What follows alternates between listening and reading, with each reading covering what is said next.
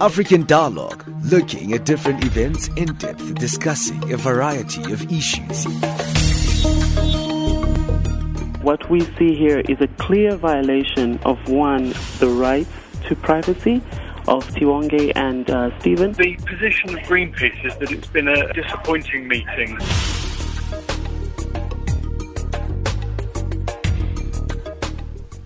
It's that time of the week where we bring you the Friday edition of African Dialogue. Thank you so much for crossing over to us. Uh, my name is Ayanda Mkwanazi. We'll be driving the show together with Tumelo Zulu and Revelino Ibrahim. We're coming to you live from the SABC headquarters in South Africa, Johannesburg. You can listen to us on the DSTV audio bouquet.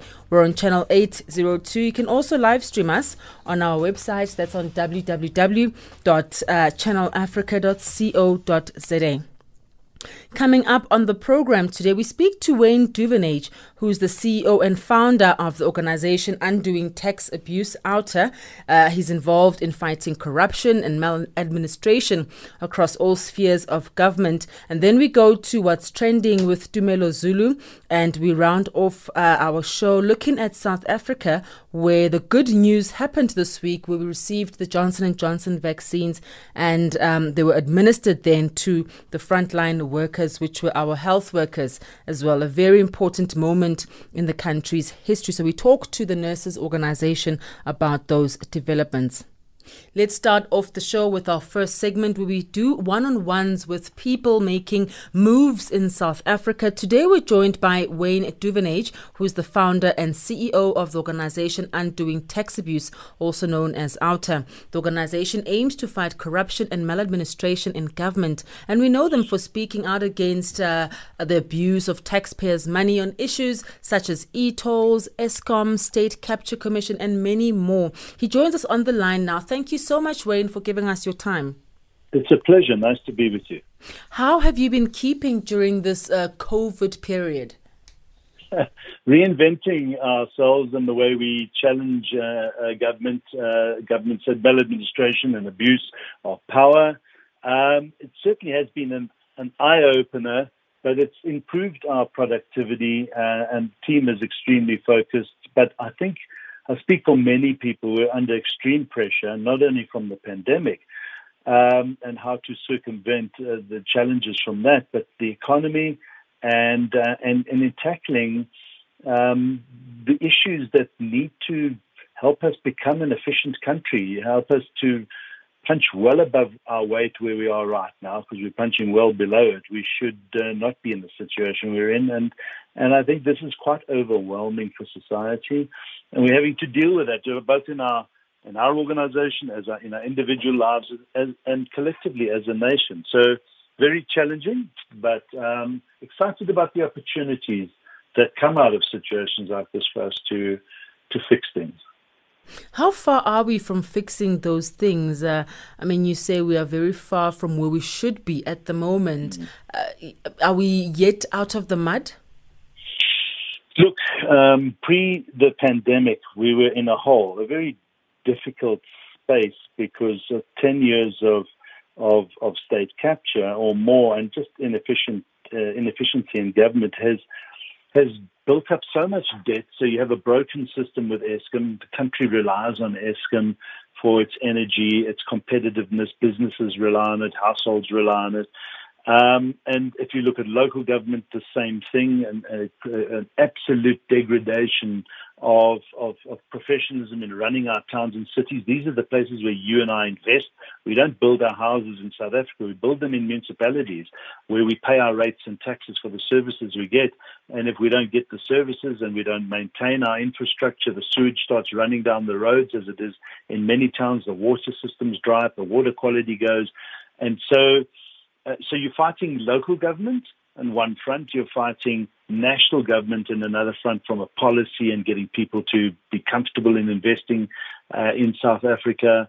Um, and and so it sounds like it's massive, and it is. There's a lot to do, but I think our message is this: that we cannot give up hope because that's when you switch the lights off and you, there's nothing's going to happen. You've got to continue to have hope as individuals, and what we're seeing now is citizens becoming more involved in taking back the management of their country, of their towns. And you'll see in the local elections in the build up that there's going to be a groundswell of people saying, we cannot trust the politicians anymore because they, especially in local government, what they have done is messed it up. We have to now become involved in both the uh, public engagement sessions, the budgeting sessions, the integrated development plans. When it comes to local government, we're going to start voting for independent councillors because that way you remove the political influence, this caucus decision making uh, uh, uh, nonsense that that really just sidelines the, the citizens' needs and the community's needs and puts the politicians in charge of the administrators who just rob the towns and metros blind. So this is where we've got to go. So citizens need to step up to the plate and become part of the solution instead of sitting back and moaning about the, the bad situation that we find ourselves in. Mm. Why did you start the organization Undoing Tax Abuse? Well, it started initially, again, uh, government was forging ahead. Um, at those days, OUTA stood for Opposition to Urban Tolling Alliance. I was the CEO of a car rental company. Um, and we just found overnight that SANRAL had decided this is it, we've upgraded your freeway system, and by the way, you're going to pay for it in a very different way. It's a drive now, pay later scheme, electronic boom, electronic gantries. It's not a boom down where you get 100% hit rate on payment for the road use. This is, uh, you know, the boom won't lift until you pay. This is a drive and we'll we'll you know we'll do these agreements with everybody and you go and register in our system and you put money in. And we quickly saw that the scheme was fraught with inefficiencies it was fraught with corruption because uh, the the amount that was tendered for and the amount that was signed were two different amounts. It was very expensive and it was never going to work because it relied on an efficient post office to get bills to people. It relied on uh, an efficient e-NATIS system, which has the registry of all vehicles, and that is 50% inaccurate. So just those two elements alone, the gross cost, the public pushback because they're really tired of government's abuse of power, we saw that this was going to be an absolute mess. We engaged with government for a year in 2010 to try and get them to come to their senses in 2011 as well. They wouldn't listen. We launched OUTA at the end of 2011 into 2012 to interdict their decision. We did manage to interdict the launch of e-tolls and got the people to realize this is this issue. They've got to stand strong and they've got to defy the law, not because we want anarchy and not because we want people to defy government's laws in general, but because we need people to focus on inefficient policy that just doesn't make sense and is not good for the country and is never going to work. And we led this citizen campaign to defy government's e-toll policy, and it worked. It needed 90% of compliance to make it work. They never even got to 40% because of the the uh, actions that we took uh, and engaging with government and communication strategy. Uh, and today we sit with uh, a, a, very successful citizen campaign to get government to come to its senses on a very bad policy. They should never have made this decision. And they've still got to pull the plug finally so that the last between 15 and 18 percent will stop paying. But for all intents and purposes, it's been a very successful campaign. So we started on that. And then a lot of people started asking us, why just e-tolls? Can't you go beyond e-tolls and challenge other areas of mm. mal- maladministration? And we decided to do so if we got the funding. We launched a, a citizen-based crowdfunding me- mechanism, and that took off. And today, we have 44 staff, professional legal people, project managers, communication experts, and investigators that that uh, do a lot of good work. We've done over 200 projects besides e-tolls in challenging government, and but there's never enough people and there's never enough resources because there is so much to do. If we look back at this uh, very successful campaign against the e-tolls, I mean, is it safe to say that uh, e-tolls is a thing of the past, even though the government hasn't said anything official? Yes, it is, um, because we can see how they're accounting for it. They, they, they, they, didn't want to write off the funds in the beginning. They have had, had to write it off because the accounting principle said unless you can prove you're going to get the funding, uh, you can't keep it in your books uh, in the balance sheet. So they've started to write that off. They've also capitulated in the legal case. We, in 2019, uh, they pulled the plug on. We had a, a, test case scenario where we were going to court against SANRAL. They agreed that we'd run a test case. Um, they've pulled the plug on that. They've stopped summonsing people. They do send out final demand letters because some people fall for it and still pay. But there's no more summonsing allowed. And quite frankly, the, the Credit Bureau Association told them they cannot have default judgments. In other words, blacklisting anybody who's outstanding has outstanding debt on e-tolls. Mm. All of these things have just become a tsunami. And uh, we know from the back rooms and the discussions, they've resigned themselves to the fact that a pay, drive now, pay later electronic tolling scheme in this country will never, ever work. We don't have the administrative competency, skills, and mindsets of people to apply. I mean, you can clone number plates in this country. Where e-tolls works in other countries, you can't. You can't do that. You can't run roughshod over the process of vehicle registration and that. This country doesn't have that. Um, those strong administration processes in place to enable to, to manage something as complex as an e-toll scheme. So for all intents and purposes, it's dead.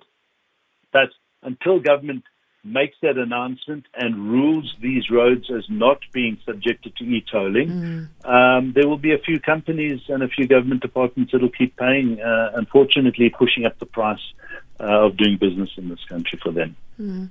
When you think back to your younger days, Wayne, were you always so outspoken about crime and corruption and um, making a difference in society? Yeah, look, I came from the corporate world, and I've, when I'm asked this question often, i have looked back at my uh, past, and yes, I, I've been just somebody who speaks up against things that don't make sense. That stuff when it's when it's not right for whatever you're trying to achieve then you need to address it uh, uh, instead of allowing those in power and those in authority to try and bulldoze um, things in place. So even in the corporate world, I remember as a young um, branch manager at, at Avis challenging the executives. Uh, you know, I was sitting down in places like George or or in Namibia, uh, trying to run operations and saying, guys, if you're going to do this element of the business properly, you need to change your processes and being able to speak up, speaking up to the extent that, and I recall challenging uh, the CEO at the time saying, well, you've got your facts wrong and you're challenging me on something. And uh, if you don't, if you don't get your facts right, uh, uh, you know, I, I think that message that I gave to the individual at the time was, was a pretty career limiting one, but it turned out to be one that I think opened the eyes of management to say, okay, th- there is a there is an issue here, and we need to fix it, and it's coming from a junior manager in the organization. And those are the little things that made me realize that you do stand up. You, you, yes, you might uh, it might cost you your career. In that case, it didn't.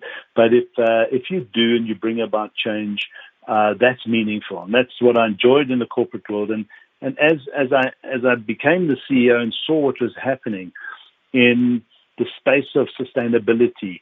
You know, government should be driving uh, things so much better in, in, and so much more efficiently uh, in, in so many areas. We had to challenge the e-toll matter, and it, it really sucked me out of the corporate world because I had to make a choice. Either I do this challenge properly and spend time and energy on it, or I stay as the CEO at OUTA. I mean, at Avis. And I, I'd been CEO for five years and decided, look, this is a this is a, a, a worthwhile cause. We've got to go and do this.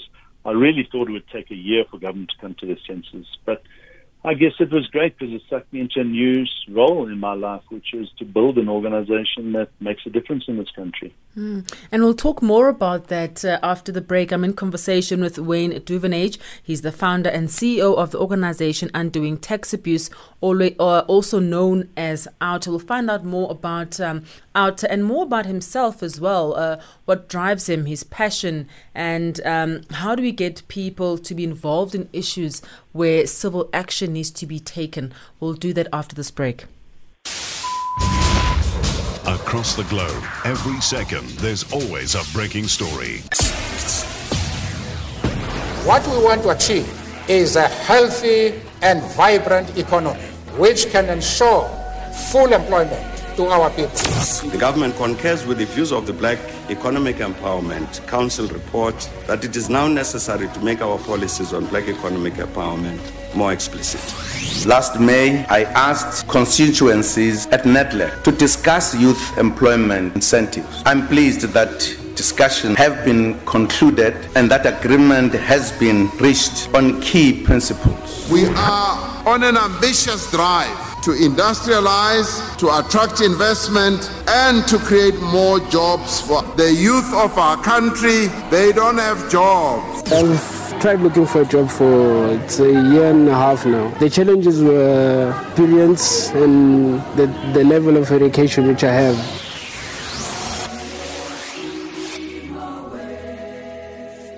Channel Africa.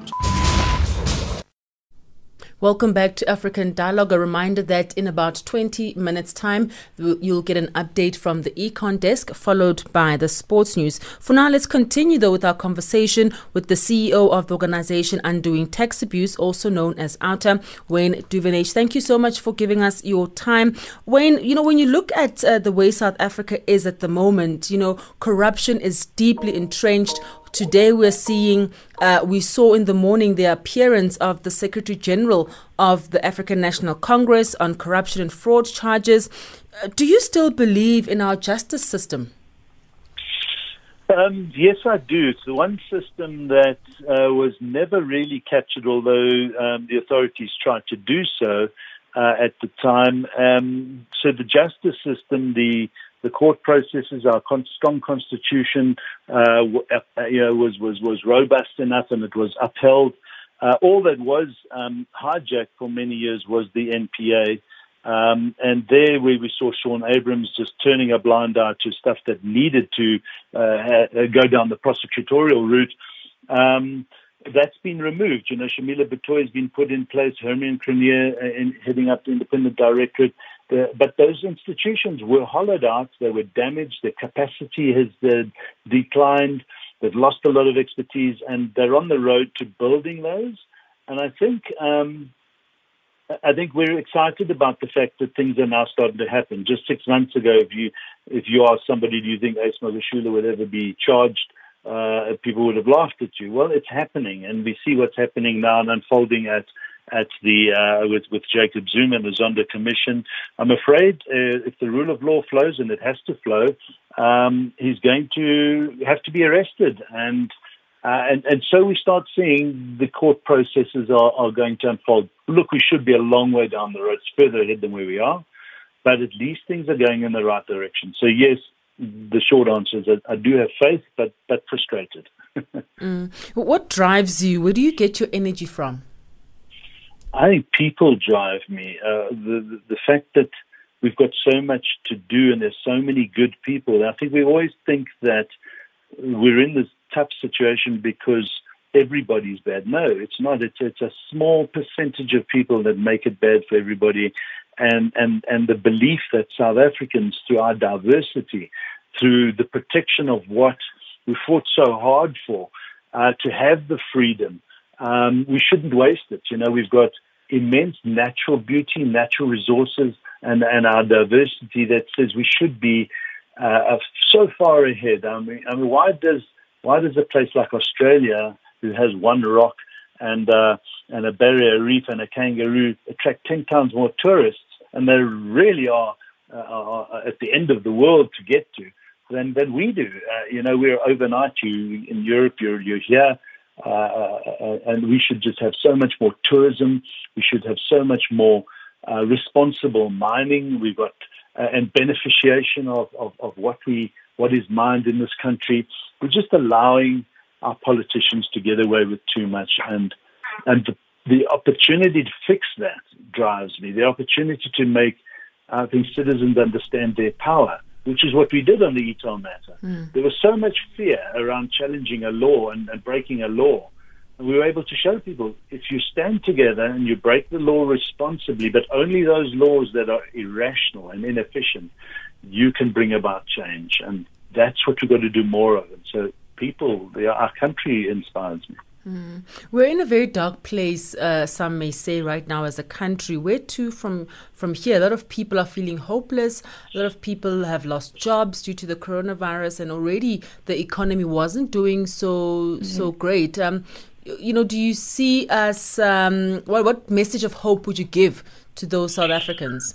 Yes, well, it's it's a very natural feeling to feel hopeless, to feel depressed, and we have this national depression setting in, uh, and the coronavirus has certainly dug the hole deeper uh, for us. So, but we've got to get out. You've got to work harder to get out of the hole, uh, as opposed to giving up collectively as a nation. So, so um, it's it's it's okay to feel hopeless uh, and helpless from time to time. It is, but we've got to start focusing, working collectively. So my my advice, and this is what OUTA is working on right now. We're building uh, a, a, disruptor application and a platform that enables communities to become more organized. Because when communities are organized, but for the right reasons, and constitute themselves properly, they have power.